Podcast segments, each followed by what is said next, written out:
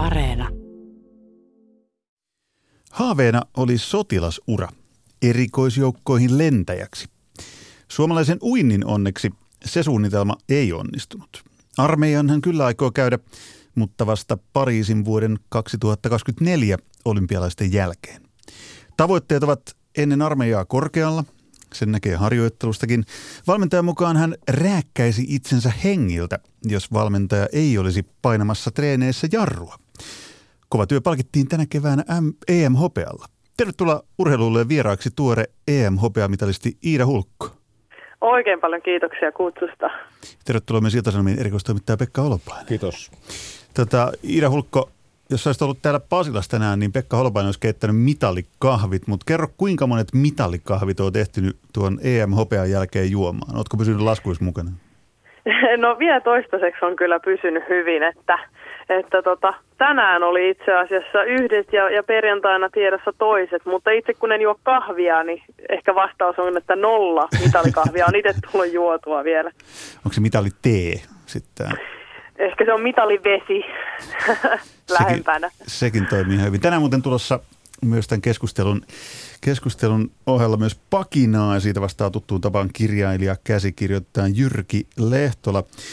Iida Hulkko, sun ura on nyt siinä pisteessä, että sä oot Euroopan huipulla. Sä oot 22-vuotias, mutta sä oot ehtinyt kokea urheiluurallas aika paljon kaikkea. Ja nimenomaan sellaista, mitä moni 22-vuotias ei ole oikein ehtinyt kokemaan. Siis nousuja, laskuja, nyt taas nousuja, niin kun mä luin susta juttuja, selvittelin taustatietoja, niin huomasin, että nyt on kyllä erityislaatuinen tapaus kyseessä monellakin tavalla. Onko, tätä kyllästymisen asti sanottu, että sä oot poikkeusyksilö monella tapaa?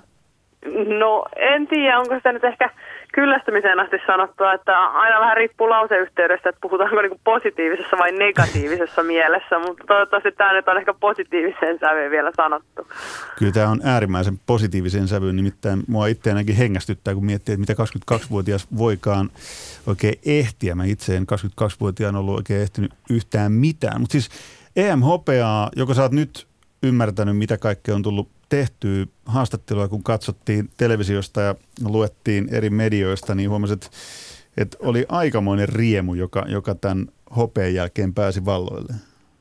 Joo, kyllä ehdottomasti. Että kyllä, kyllä tässä on nyt palattu takaisin maan pinnalle niin sanotusti. Tai ehkä itse tässä vaiheessa harmittaa se, että ei oikein siinä hetkessä kerennyt nauttia niin paljon. Että meillä oli se viesti tulossa heti perään ja joutuu aika nopeasti juoksemaan paikasta toiseen ja nollata sen, sen oman uinnin. Ja tietysti ehkä jälkeenpäin on vähän hankala hakea sitä samaa mitalihehkua ja, ja sitä onnea, mikä siinä, siinä hetkessä tuntui. Mutta tietysti ehkä tyytyväisyys ja semmoinen niin kuin itsetunnon nostatus on ollut nyt tässä sitten viikon, viikon Mun teema. arvoikisa viesti on aina hyvä syy nollata ne fiilikset nopeasti. Et se, on, se on aina hieno homma, kun on viestijoukkue paikalla ja vielä hyvin potentiaalinen viestijoukkue. Täytyy kysyä sulta, kun sä oot 25-vuotias sitten Pariisin olympiakisojen jälkeen 2024, niin voisiko susta sitten tulla, kun susta ei tullut erikoislentäjää, niin Suomen ensimmäinen naispuolinen taistelusukeltaja, koska ymmärtääkseni sitä rimaa ei ole vielä yksikään nainen ylittänyt. Niin, sitä ei kyllä tiedä. Että joskus, joskus mä sanoin, että kyllä mä oon veden nähnyt, että en mä sukeltajaksi lähde, mutta toisaalta on tässä mieli muuttunut vuosien varrella niin paljon, että en edes ihmettelisi, jos siinä vaiheessa lähtisin kokeilemaan sitäkin. Mulla on sulla tietokilpailukysymys heti ja, kärkeen ja, tässä, ja. se mikä mä lupasin tuossa jo ennen lähetystä esittää. Ja olet menossa olympiakisoihin kilpailemaan, mutta tiedätkö sitä, että suvussanne on jo yksi olympiamitalisti ja kuka hän on? Tämä on nyt. ihan suoraan teidän sukunne kronikasta luettu asia. Oho, Apua. Nyt oli paha. nyt on kyllä, siis herra Jumala. Onko semmoinen fiilis, että pitäisi tietää? No siis varmasti, varmasti pitäisi vesi, tietää. Vesi, vesi, on, vesi on tässäkin elementtinä.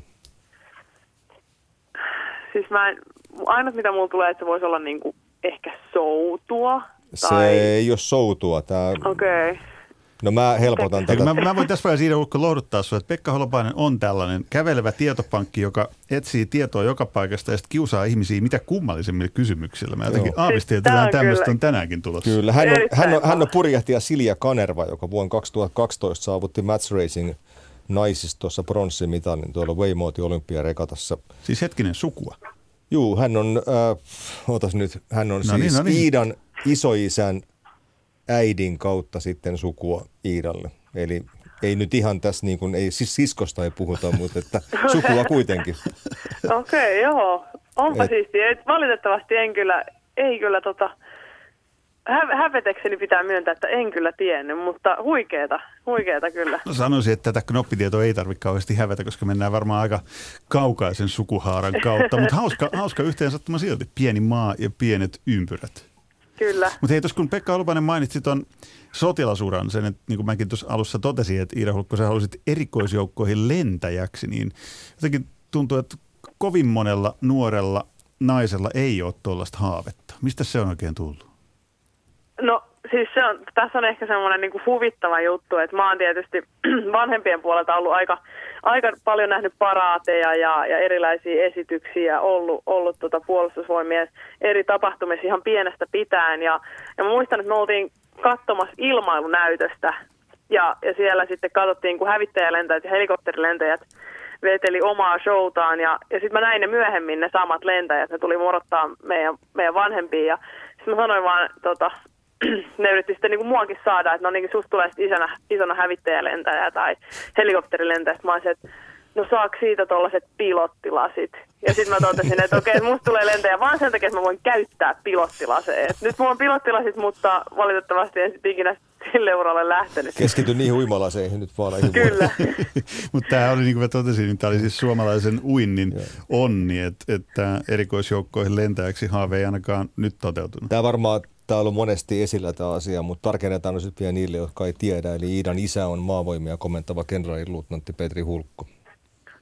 Se on juurikin no näin. niin, No niin, eli siis ei, ole, ei olisi omena kauas puusta pudonnut jos, mutta sanoisin vieläkin toista, että suomalaisen uinnin onneksi puhutaan tänään suomalaisesta uinnista ja Iida Hulkko sun, sun urasta. Nyt kun sä oot EM-hopeamitalisti ja saavuttanut yhden, yhden pykälän uralla taas eteenpäin, niin nyt on varmaan oikea aika palata niihin, kun ollaan muutamasta paikasta saatu lukea kuulla sun uran sellaisia hetkiä, jotka ei ole ollut niitä kaikkein riemukkaimpia tai helpoimpia. Mä luin, että 16-vuotiaana tuli ensimmäistä kertaa jollain tavalla seinä vastaan. Oliko se näin? Joo, kyllä. Mitä silloin tapahtui? No silloin oli, mä olin tota 2014, niin mä olin käynyt nuorten EM-kisat ja päässyt siellä finaaliin ja, ja mä sijoitun parhaiten kaikista suomalaista moniin vuosiin siellä, siellä kinkereissä samaisella matkalla 50 metrin rintauinnissa. Et seuraavana vuonna niin mä totesin, että mä haluan olla tota, Kasanin e, niin kuin MM-joukkueessa, että mulla on mahdollisuus uuden raja ja sitten tietysti ehkä vähän omaa tyhmyyttä ja lii, liikaa sellaista naivia ajattelua totesin, että no sehän menee sillä, että tuplataan treenimäärät, pudotetaan kaikki vapaapäivät ja sitten otetaan vielä vähän ravinnostakin pois, niin varmasti tämä tulee niin kuin hyvä, hyvä kakku tästä hommasta ja no ei siitä sitten tullutkaan. Sen, voi, sen olisi voinut joku varmasti viisaampi sanoa heti alkuun, mutta eihän mä sitten sinänsä tyhmänä lapsena uskonut siinä No vaiheessa. sen voi ja... sanoa, että vahvassa uintimaassa DDR se kyllä olisi tapahtunut, mutta siinä olisi jouduttu tekemään vähän muutakin silloin, että tota, Kyllä. ei oikein kuulostanut kauhean fiksulta. Joo, Saatto- ei oikein saattoiko kaurapuuro liittänyt. Saattoiko sinua yhtään innostaa silloin se, että Ruta Meilu Tyytti oli 15-vuotiaana voittanut sataisen rintauinnin tuolla Lontoon olympiakisoissa. Eli periaatteessa se, että sä olit tosi nuori, niin ei tuntunut millään tavalla esteeltä siinä. Et teidänkin Siis- lajissa on tosi nuoria kyllä. menestyjiä. Joo, siis ehdottomasti, että et mä seurasin niinku rutaa tosi paljon ja, ja tota, varsinkin just Lontoon kisat ja, ja kaikki mitä se, se skabaili sen jälkeen, niin se tuntui niinku siltä, että okei, että et, kyllä muski on tähän näin. Et sit ehkä siinä vaiheessa se ongelma oli se, että et mä en niinku uskonut, että mitä niinku ihmiset mun ympärillä sanoo, että, että okei sun pitäisi levätä, että sä oot ihan puhki, että, että, niinku, että hengähdä vähän, vaan mulla oli niin hirveä halu, että mä olin se, että nyt mä, että mä teen tämän, ja mä olin päättänyt sen. Ja kun mä olin päättänyt jotain, niin mua ei oikein saa niinku sivuutettua siltä tieltä mihinkään. Mutta onneksi sillä selvittiin aika, aika pienillä vahingoilla ja, ja kuukauden lepo oli siinä ok ja sitten pystyi palaamaan takaisin reeniin, mutta nyt, nykyään ainakin tietää sen, että mistä ne omat rajat kulkee. Niin toi kertoo aika paljon siitä, että kun tavoitteellisesti ihmiset on kyse sun kohdalla, että tavoitteet asetetaan heti sinne maailman huipulle, kun nähdään, että okei, että toikin nuori pystyy, sitten tehdään perässä. Se on varmaan aika hyvä esimerkki tai muistutus monelle huippuurheilijaksi aikovalle nuorelle. Että vaikka olisi kaikki edellytykset, fyysiset, lahjakkuus lajiin ja muuta, niin, niin että et nuori saattaa sokaistua jotenkin aika, aika helposti. Sun tapaus kertoo aika hyvin siitäkin. Joo, siis, siis todellakin ja, ja se on niinku just se, että et joka, luultavasti jokainen voi samasta, että jos sä haluat niinku oikeasti jotain tosi paljon, niin sä oot valmis tekemään ihan hirveän määrän sen eteen, mutta sitten sit jossain vaiheessa se niinku järjen niinku ääni jotenkin, se vaan katoo johonkin ja sitten niinku sä et enää, sillä ei enää väliä, että teekö sä sen takia, että se vie sua eteenpäin vai teekö vaan sen takia, että sun on pakko, että sä pääset mm. sinne. Että jotenkin se laatu, laatu itsellä kärsi ja, ja se ajatus oli vaan se, että mitä enemmän, niin sitä enemmän. Ja onneksi siitä on nyt päästy siitä ajatusmallista eroon. Mä pidin myös kovasti siitä, että kun tulit sieltä Amerikasta pois ikään kuin kesken kaiken, eli tästä Yhdysvaltain yliopistointijärjestelmästä, joka kiistattaa maailman paras uintijärjestelmä, siitä me ei päästä mihinkään, tulokset kertoo puolestaan, niin sä ihan rohkeasti käytit tämmöisiä sanoja kuin maitojuna ja muuta, hyvä, että sinä käytit, koska muut varmasti olisi käyttänyt niitä. Kyllä, kyllä. Niin miten musta tuntuu ihan tämän tosi lyhyen puhelun tai keskustelun pohjalta jo, että olitkohan sä vähän liian individualisti siihen järjestelmään, joka kuitenkin kohtelee ihmisiä vähän tällaisella Kiina-metodilla niin kuin massana. Kaikki tekee samat asiat ja sitten osa huuhtoutuu sieltä huipulle ja osa huuhtoutuu viemäriin. Joo, siis ehdottomasti, että et, mä oon aika, aikanaan lopetin jalkapallon sen takia, että mä en halunnut, tai että mä halusin voittaa ja hävitä vaan itseni vuoksi. Että mä, olin tosi, mä osaan olla tosi huono joukkuepelaaja. Ja Jenkeissä varsinkin, kun se, se massakulttuuri korostui ja enää ei tehty reenejä mulle, vaan tehtiin reenejä niin kuin 80 ihmiselle ja kaikki tekee samaa.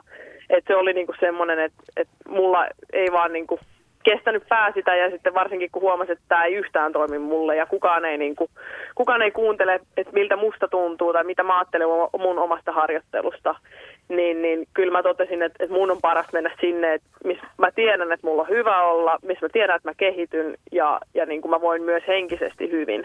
Ja tota, nimenomaan just tämä, mä epäilin tosi pitkään sitä, että okei, että tosi moni tulee sanoa mulle, että mä tulin maitojunalla kotiin. Ja tosi moni varmasti edelleen ajattelee sitä silleen, eikä siitä pääse mihinkään, mutta kyllä mä voin sanoa, että Ida Hulkko olisi lopettanut niin jos mä olisin siellä vielä jatkanut sen vuoden jälkeen. Et, et kyllä tämä on niinku pelkästään positiivinen asia mulle, että siellä tuli käytyä, mutta parempi olla kyllä kotona. Eikö toi ollut aika mainio näpäytys niille, jotka epäilivät, että sä tulit maitojunalle kotiin nyt EM-hopeamitali killuun kaulassa? Joo, kyllä. Ainakin niin mä haluaisin ajatella, että, että se on niin kuin näyttänyt jotain. Tuota, tämä NCAA-järjestelmä, joka muissakin lajeissa kuin Innissa on ihan mieletön menestyskone, niin kuin hyvin tiedät, se on jostain syystä toiminut yksilöurheilun muodoissa todella, todella harvoille suomalaisille. Hyvin harva on tullut sieltä selvästi kehittyneenä tavallaan saavuttanut siellä sen, mitä on sinne mennyt hakemaan.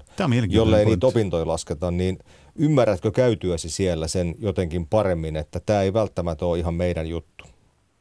Joo, siis ehdottomasti, että, että miten mä itse niin huomasin sen, että, että siis harva, nimenomaan ha, tosi harva suomalainen on tullut parempana takaisin tai edes pystynyt ylläpitää sitä mm. samaa tasoa, että mitä kun se on lähtiessään mennyt. Mutta just se, että, että että kun se tehdään niin hirveällä massalla, että kun Jenkeillä on niin paljon sitä porukkaa, että jos, jos et sä kestä sitä reeniä, niin aina on joku, joka tulee sun tilalle. Et, et siinä ei ole niinku mikään kysymys, että jos ei sua kiinnosta, jos et halua tulla yhteen reeniin, jos et sä pysty niinku ylläpitää sitä järkeetöntä tulostasoa, niin sut heitetään pihalle ja otetaan seuraava mukaan. Se on niinku se kilpailuyhteiskunta, niin kuin se on, sellainen kuin se on. Mm.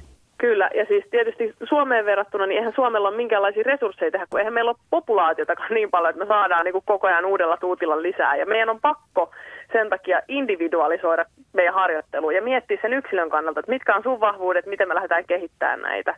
Ja kun siellä sitä ei tarvitse tehdä, niin sen mä koin, että, että se on ehkä se suurin juttu. Että sitten kun me mennään sinne massakoneistoon ja sitten kun se treeni ei yhtään toimi meille suomalaisille, kun ei olla yhtään mietitty, että mitkä ne heikkoudet tai vahvuudet on, niin mä koen, että se on ehkä se suurin asia, että minkä takia sieltä ei tule niin, kuin niin hyvällä tasolla takaisin sitä porukkaa. Minusta kuulostaa aika, aika armottomalta järjestelmältä ja just niin kuin Pekka Holvaanakin viittasi, vähän tuonne niin Kiinan malli monellakin tapaa. Miten armottomalta Iida Hulkko se tuntui silloin, kun Floridassa tässä järjestelmässä olit mukana? Kuvaile vähän sitä sitä olotilaa, kun sitä on ehkä vaikea tavoittaa, että kun miettii, että, okei, että se ei sovellu yhtään, mutta sitten koittaa kuitenkin sopeutua siihen, haluaa tulla paremmaksi urheilijaksi, tietää, että tämä on se paikka, mikä on tuottanut, nimenomaan tuottanut hirveän määrän yksilöitä, jotka on huipulla.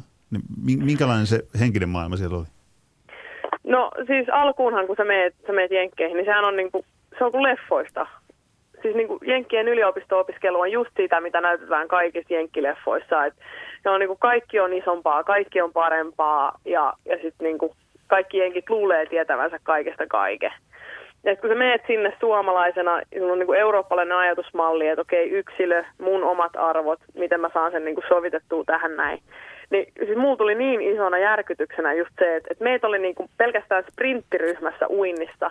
Meitä oli yli 20 ihmistä ja siellä oli kaikki niin kuin miehet ja naiset ja ne on kaikki samaa. Eli jos mun päälaji on 50 rintaa tai sä oot mies, jonka päälaji on 200 vapaudut, jotka on aivan täysin eri matkat. Ne on sen saman harjoituksen. Oho, oho. Ja, ja sitten niin kuin siinä, että sä oot valmentajan kanssa, mä oon tottunut siihen, että sparraillaan sen valmentajan kanssa, että mitä tehdään, mikä on päivän fiilis. Ja sitten siellä oli silleen, että ei mua kiinnosta, tässä on tämä ohjelma, mee ja ui.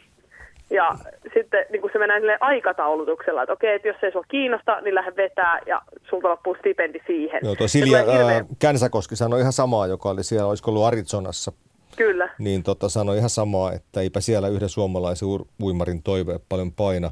Sen verran täytyy sanoa, kun sanoit, että se oli vähän niin kuin noissa elokuvissa se elämä siellä, niin – mä oon nähnyt kyllä USA-kampuksella myös semmoisia elokuvia, että jos sä sillä oot elänyt, niin mä en ihmettele yhtään, että et kehittynyt, mutta...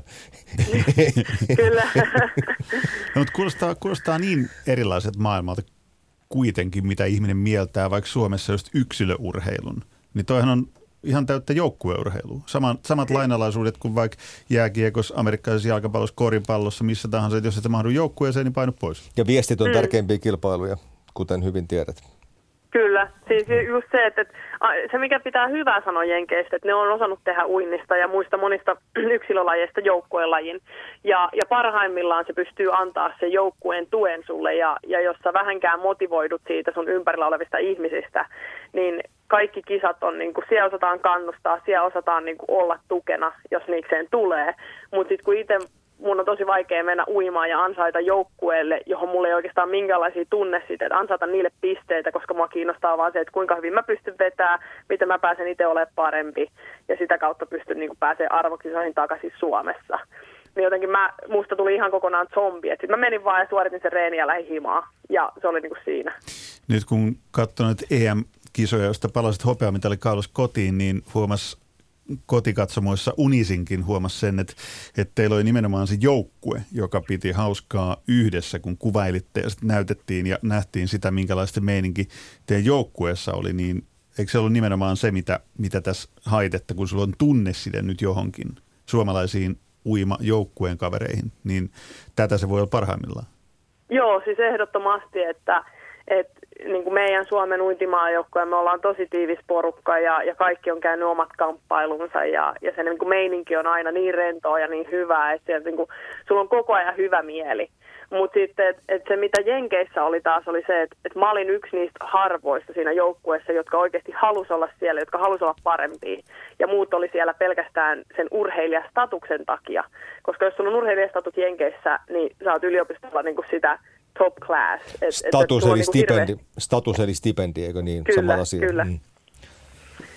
Niin, niin kuin se oli ehkä se suurin, suurin ero siihen, että, että meillä niin kuin Suomessa porukka haluaa tehdä sitä, koska niillä on intohimo. Jenkeissä ne tekee vaan sen takia, että ne saa jotain etuuksia sillä.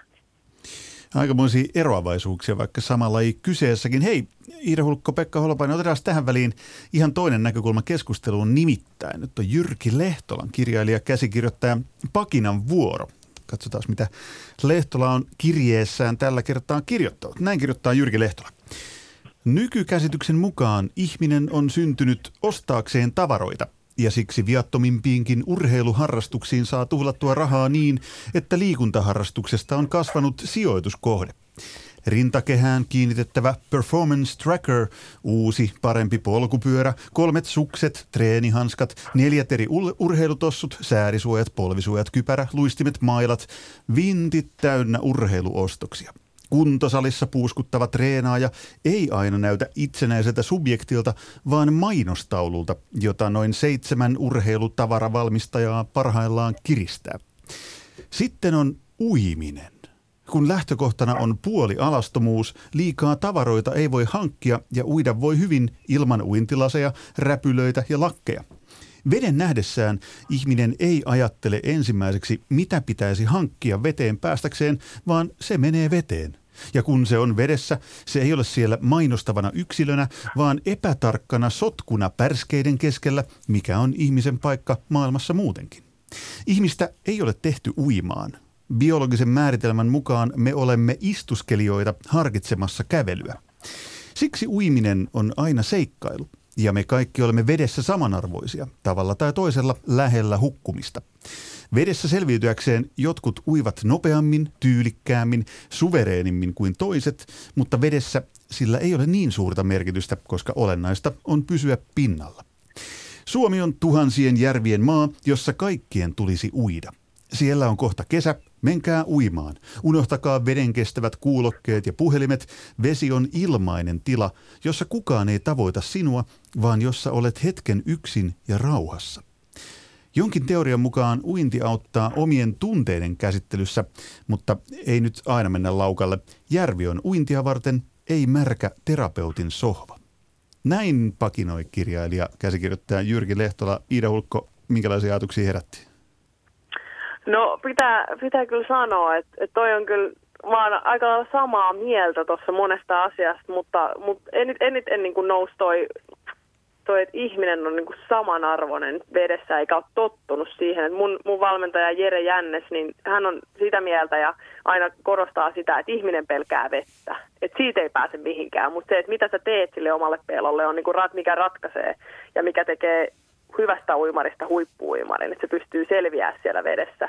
Joten siinä on, niin kuin, siinä on mun mielestä tosi hyvä pointti. No mikä se sun keino on, Iida Hulkko? kun pel- me kaikki pelätään vettä, jos se pitää paikkansa. Miten sä voitat sen pelon?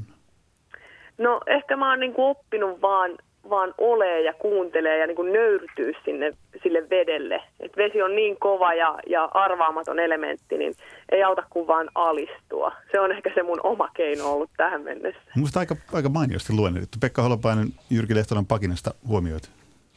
Tuota, oli korkealentoisin kyllä tähän mennessä. No, musta oli aika tyylikäs, Syväll, syvällinenkin jopa. Päästiin siihen, mitä niin kuin se Ehkä hän Tampereella asuessaan on. jopa treenasi Kaleva uimohallissa, niin kuin niin. Niin, vaikea mm, sanoa. Se voi olla.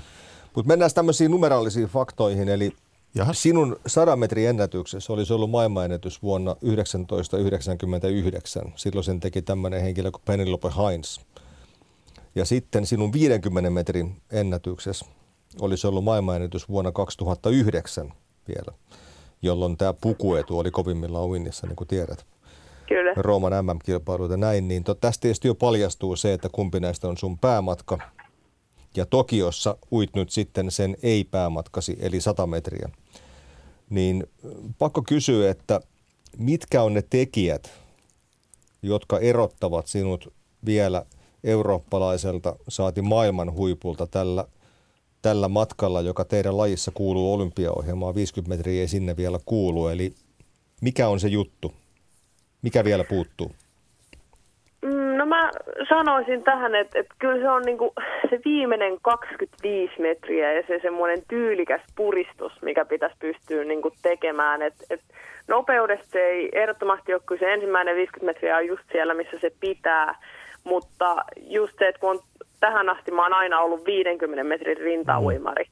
niin multa puuttuu vielä se työmäärä sieltä takan, takaa, sen suorituksen takaa, että mä pystyisin jaksaa sen ihan loppuun asti. Niin, koska se on kestävyysmatka toisin. Siis tavallaan vaikka se on 100 metriä, niin tämä pitää nyt selittää ihmisille, että se on, se on kova kestävyysmatka, 100 metriä rintauintia. No jokainen, Kyllä. joka menee tuohon omaan uimahallinsa kokeilemaan, että miltä se tuntuu se 100 metriä niin, niin täysillä kuin vaan ikinä pystyt, niin mä ehkä hiivun siihen. Ehkä mä oon sitten 50 uimari siinä mielessä, että mä tipahdan, tipahdan ja niin, supersprintti ja mä alan pelkäämään sitä vettä sen 50 jälkeen. Iida Hukko, vakavasti ottaen, niin voisi kysyä, että miltä se tuntuu, että sun päämatka 50 metriä rintauintia ei ole olympialaji? Koska uinnissahan on, siis tätä hämmästelään monet, jotka ei uintia seuraa liiemmin, Et siellähän on kymmeniä ja taas kymmeniä erilaisia matkoja. Koko ajan tulee uusia. Voit voittaa 15 olympiakultaa, jos olet Michael Phelps tai joku muu vastaava. Ja tyylejäkin on niin paljon, noin paljon, näin paljon.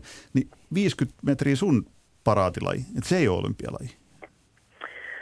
No siis joo, että kyllähän se tietysti harmittaa tietyllä tapaa, mutta tämäkin on sellainen asia, että mihin mä en voi hirveästi vaikuttaa. Et tietysti positiivisia vivahteita on ollut, että siitä on ollut paljon keskustelua, että saataisiin ne muutkin 50 metrin matkat kuin vapaa sinne olympiaohjelmaan, mutta tietysti se ei ole vielä, vielä toteutunut ja katsotaan toteutuuko tulevaisuudessa. Mutta Toteutuu, aikoin... Toteutuu se varmasti, sanotaan 2028 Los Angelesissa, niin olisin hyvin yllättynyt, mikäli nämä kaikki Viinestä matkat niin. ei siellä olisi mukana. Kyllä. Et, et, kyllä mä aikoinaan sanon, että no musta ei tule musta ei tule olympia-uimaria, ellei 50 metriä rintauntia lisätä olympiaohjelmaan, mutta näköjään se sitten vähän muuttukin se oma suunnitelma siihen, että, että pystyikin tulla sen 100 metriä ja, ja nyt sitä on kovasti yritetty rakentaa, mutta ehkä sen takia mä en ole myöskään Tokioon asettanut liian korkeita tavoitteita, koska mä tiedän, että siinä on vielä tosi paljon työtä edessä siinä 100 metrin ohella. Semmoinen täytyy myös muistuttaa, että kun puhutaan matkojen paljoudesta ja toki onhan niitä 110 metrin aitajuoksia voi olympialaisista tavoitella vaan menestystä yhdeltä matkalta, totta kai. Mutta äh, silloin kun mennään pitkäradan arvokilpailuihin, niin vapaa on ainoa, ainoa uintimuoto, jossa on enemmän kuin kaksi matkaa. Eli se pitää myös muistaa. Kaikissa muissahan on vain kaksi, sekarinta, selkä, perhonen, plus tietenkin viestit sitten. Äh, sellainen kysymys on kyllä pakko esittää, että se, että meillä Suomessa on niin heikko tilanne, no otetaan Matti Matson nyt ulos siitä, hän oli EM4 200 metrin matkalla, 200 metrin pituisella matkalla, niin se, että meiltä puuttuu uimarit, huippuuimarit väliltä 200-1500 metriä, joka sekin muuten on uusi naisten matka, nyt tonni 500 vaparia, niin onko se kiinni teistä uimareista – vai teidän valme- siitä, mitä te uimarit haluatte vai siitä, mitä te valmentajat haluaa ja osaa? Koska minua itseäni suoraan sanoen hieman häiritsee se, että koko meidän kärkikööri niin on tuolla välillä 50-100 metriä miinus sitten Matti Matson.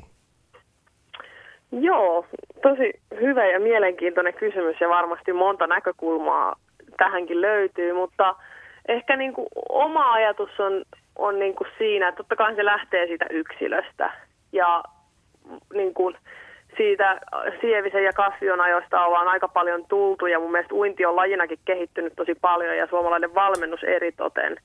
Et ehkä mä koen, että tällä hetkellä ollaan siinä tilanteessa, että sprinttimatkat on vaan niin kuin pinnalla. Porukka, porukka haluu ja ehkä niin kuin niin Su- Suome, Suomessa siis? Kyllä, mm. kyllä, siis erityisesti Suomessa, että et, et meillä puuttuu ne 400 sekaristit ja vaparistit ja vielä pitkän matkan vapaa-uintikelaajat. Et, et mä en tiedä, että tämä on niinku ihan pelkkää arvailua, koska itse on tosi kaukana tästä, tästä tota, koko kosketuspinnasta, mutta et, et se voisi hyvinkin johtua niinku siitä, että et ei oikein tiedetä, että kun uintivalmennus ja uintitreeni on muuttunut, että, että miten pystytään yhdistämään sitä vanhaa uintikulttuuria, että vedetään paljon määrää, mutta silti samalla pystyttäisiin tota, ylläpitämään niin kuin pidempään aikaan niitä meidän huippuja ja, ja niin kuin, ettei ne lopettaisi silloin 18-vuotiaana. Saataisiin pidennettyä ihmisten uria sille, ettei paikat hajoa ja silti pitäisi pystyä pitää sitä volyymia uintiharjoittelussa yllä, mikä vaatii näille pidemmille matkoille.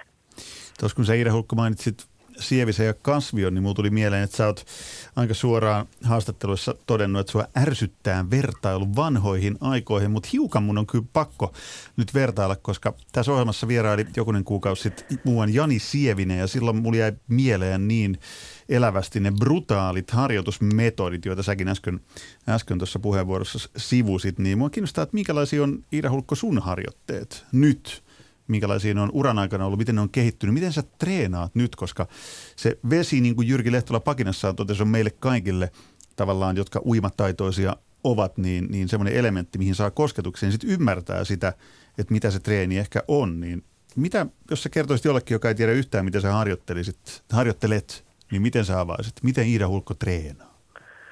No se, mikä erottaa mut monesta muusta on ehkä se, että, että, että mä vedän tosi paljon kilpailuvauhtia ja täysiä nimenomaan. Et, et mä en turhaan kuluta sitä omaa aikaani, koska päälajini on sprintti niin en turhaa kuluta sitä omaa niin kuin, harjoitusaikaani siihen, että mä kelaisin paljon metrejä enää tässä vaiheessa mun uraa. Eli mähän on nuorempana kyllä katsonut niitä kaakeleita ja kuluttanut metrejä ja, ja Jere, tota, ja Jere puhukin mulla niin luterilaisen kärsimysopin oppilapsena, että silloin me ollaan hakattu niitä metrejä ja uitu kynnystä ja se on niin kuin sattunut ja se on oksettanut ja, ja paikat on niin kuin ollut hyvät, ettei niin kuin poksunut pois. Mutta nyt mitä vanhemmaksi on tullut, niin kun ne pohjat on tehty, niin mä pystyn keskittyä pelkästään niihin täysvauhtisiin kilpailuvauhteihin ja kilpailumatkoihin, mitkä on nimenomaan ne, mitkä vie mua siellä kisaaltaassa eteenpäin. Et mä, oon, siis mä oon valehtelematta varmasti Suomen hitain harjoittelija sen suhteen, että jos mä lähden ihan kenen kanssa meidän uitimaajoukkueessa treeneihin, niin ne ohittaa mua koko ajan siellä altaassa. Mutta mä oon vaan todennut sen, että katsotaan sitten kisa-altaas. Et ihan sama, mitä täällä treeneissä tapahtuu, mutta kumminkin ne näytöt annetaan sitten siellä kisoissa. Joo, toki siis se, että niin kuin eräs korkeassa asemassa ollut uintivalmentaja suomalainen totesi muutama vuosi sitten, että sievisen kasvion malli ei enää kanna, niin kyllä edelleen kannattaa Wikipediassa kuitenkin katsoa, mihin se kanto. Ja se on tietenkin totta, että heidän ajoillaan ei enää arvokilpailuissa pärjäisi. EM-tasolla mentäisiin vieläkin loppukilpailuun yleensä. Mutta pelihän on aina suhteessa vastustajaan ja silloin kun Antti ja Jani oli huipulla, niin he oli suhteessa vastustajaan todella hyviä. Toihan kuulosti kyllä siltä tämä sun treeni, että sä et sit maitohappoa hirveästi pelkää, kuten et pelkääkään, ja sä teet myös tosi kovia voimaharjoituksia. Mutta itse mä koittaisin myydä tuota 400 metrin matkaa sitten vaikka niin, että siitä harjoittelusta suuri osa on aeropista, eli tavallaan nautinnollisempaa kuin tuo suun treeni. Täytyy koko aika vetää kisavauhdeilla. Voisiko siinä olla mikään myyntivaltti näille pidemmille matkoille? Pekka Holopainen haluaa tehdä sinusta nyt pidempiä matkoja. En mä halua Iidasta, mutta mä haluaisin, mä haluaisin vaan, että meidän uintihuippumme olisi selvästi laveampi ja monipuolisempi kuin se on nyt. Kyllä, siis mä oon, mä oon kyllä Pekan kanssa ehdottomasti samaa mieltä, että suomalaista uintikenttää pitää ehdottomasti siis laajentaa ja ja siis toi on to- todella hyvä pointti, että, että vähemmän, siis totta kai se on epämukavaa sitten kisoissa, mutta treenaaminen on keskimäärin siitä, no jokainen nauttii eri asioista, mutta mukavampaa monella, mutta tota, sitä pitäisi jollain tavalla, pitää järjestää joku kampanja, Suomen unnin kampanja, että tuu 400 sekariin, pääset tulemaan kaikkia lajeja, pääset tulemaan jokaisen lajin täysiä ja sitten lopussa vielä sattuu. Ja toisaalta varmaan... niinhän se sattuu aina. Ja aika, varmaan... aika, aika, hyvä myyntipuhe. Ja varmaan niitä voisi sanoa, että 200 metrin perhosuinti ei ole mitenkään kauheasti mukavampi laji sekään, eikö niin? Ei varmasti, siis itse en ole kertaakaan sitä Aha, okay. kisoissa uida, mutta sen verran on katsonut Laura Lahtisen uintia, että Joo. kyllä se siellä aina hymyilee, kun se altasta nousee, että kyllä siinä jotain hauskaa on pakko olla. Okei. Okay. Masokismi teidänkin laissanne tuntuu viehättävän. Hei, Kukaan yksi asia. Ei nyt... pelkää, pelkää oksennusta, mutta Pekka Holbaisen Nyt kun meillä on tämmöinen alan ihminen paikalla, niin Siis uintia syytellään siitä, että on liikaa matkoja, vaikka nyt joka matkalla on selvästi enemmän halukkaita mitaliottajia kuin kolme. Eli on kuitenkin hyvin kilpailtu globaali laji kyseessä. Niin sitten on nämä mitalimäärät, ja nehän on ihan todella huvittavia. Eli tämä Katinka Hossu, joka nyt kävi Helsingissäkin uimassa äskettäin, niin oliko niin, että hänellä oli jo yli sata mitalia arvokilpailuista, ja häntä huomattavasti nuorempi Sarah Sjöström, ensimmäinen arvokisakulta muuten 14-vuotiaana, että siitä voisi jokainen miettiä – hänellä on laskuja, perässä. Niin hänellä on laskujeni mukaan nyt 66 mitalia ja näin, niin ymmärrätkö sen, että okei, no sä et vielä pääse ihan näihin kerhoihin, mutta ymmärrätkö sen, että jotkut ihmiset saattaa vähän kokea, että nämä osa näistä mitaleista on hieman tämmöisiä inflaation makuisiin, niin kuin vaikka joku Sarahin lyhyen radan EM-bronssi versus hänen kultamitalinsa Rion 100 metrin perhosuinnissa, niin siinä on kuitenkin melkoinen ero. Niin, onhan, on siinä tietysti, että, että tietysti Sarala ja no Katinkahan ui kaikkea. Se on 50-400 metriä, niin se on kaikki lajit ja, ja sillä on mahdollisuus tosi monessa olla EM, EM-finaalissa tai, tai mitalipallilla, että Katinka on mun mielestä ihan omalaatuinen otuksensa.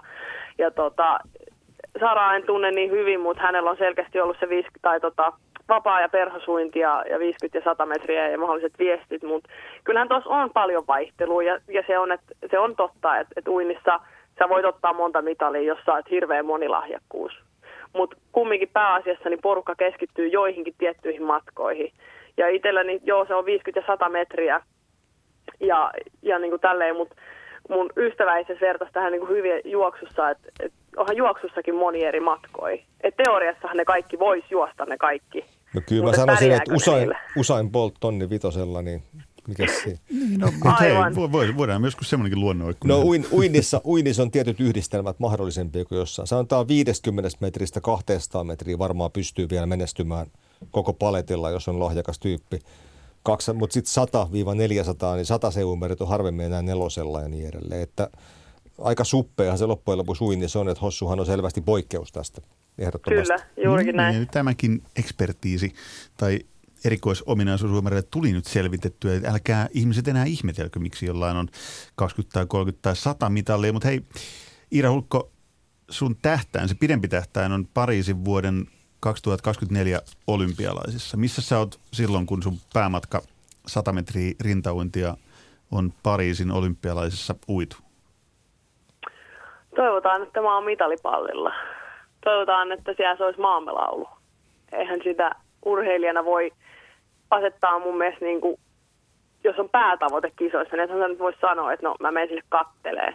tai niin kuin, että jos se ajatus on jo ennen kuin tota, sä niin lähdet treenaamaan ja sä lähdet unelmoimaan siitä, niin sä oot että no ehkä mä oon niin kuin kolmas kymmenes, niin mun mielestä se ajatus on jo niin kuin alkuperänsäkin väärä. että totta kai mä haluan ajatella, että mä voitan kultaa 24 olympialaisissa.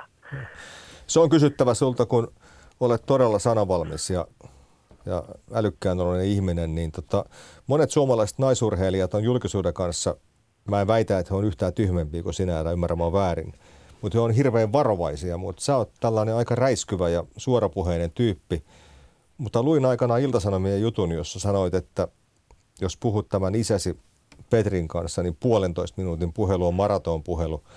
Eli ainakaan sieltä ne ei tule nämä piirteet. Tuleeko ne äidiltä sitten tämmöiset räiskyvämmät? Joo, kyllä. Et, äiti on opettanut, että et, no, yleensä sään muistaa että välillä kannattaa se niin kuin, muistaa ajatella ennen kuin sanoo, mutta kyllä se sieltä tulee, että kyllä me ollaan äitin kanssa sellaisia rääväsuita, että yleensä hankkiudutaan aina ongelmia, siis poikkeuksetta. Mutta mä oon vaan niin kuin, todennut sen, että, että kun ihmiset ei tule, siis kaikki ei tule tykkää susta kumminkaan. Ja tosi moni ihminen tulee pahoittaa mielensä ihan sama mitä sä teet. Niin miksei sit vaan ole oma itsensä ja, ja puhu suunsa puhtaaksi, niin eipä hän jää sit itsensä kaivele enää. Joo, pidä tosta kiinni. Tämä oli Iida Hulkko mainio loppukaneetti tähän keskusteluun. Siinä oli esimerkki, sanon, että ihan jokaiselle. Kiitos Iida Hulkko, Pekka Holopainen mainiosta keskustelusta. Kiitos, Kiitos oikein paljon.